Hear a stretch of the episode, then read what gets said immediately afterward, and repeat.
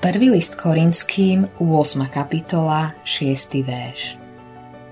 Ale my máme jediného Boha, Otca a jediného Pána Ježiša Krista. Nakoniec každý nejakým spôsobom v istom čase bude čeliť nasledovnej otázke. Čo si myslíš o Kristovi? Koho synom je? Ak Ježiš Kristus nie je tým, kým hovoril, že je,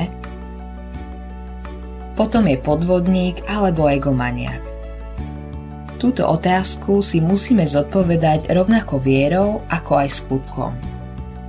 Nesmieme o Ježišovi len niečomu veriť, ale v súvislosti s ním musíme niečo aj urobiť. Musíme ho prijať alebo odmietnúť. Ježiš sa jasne vyjadril, kto je a prečo prišiel na svet.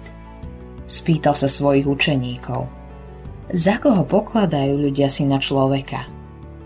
Vymenovali mu škálu pomenovaní, za koho ho ľudia považujú.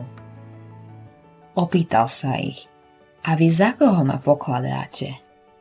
Odvetil Šimon Peter, ty si Kristus, syn Boha živého.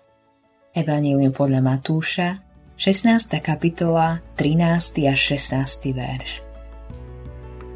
To je vrchol viery – predstavuje to najvyššiu mieru dôvery.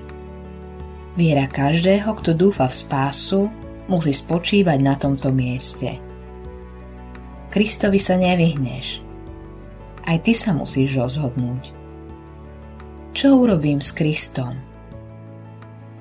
Modlitba dňa Ty si Kristus, Pane Ježiši, syn živého Boha – v hlbokom obdive ťa vzývam, môj spasiteľ.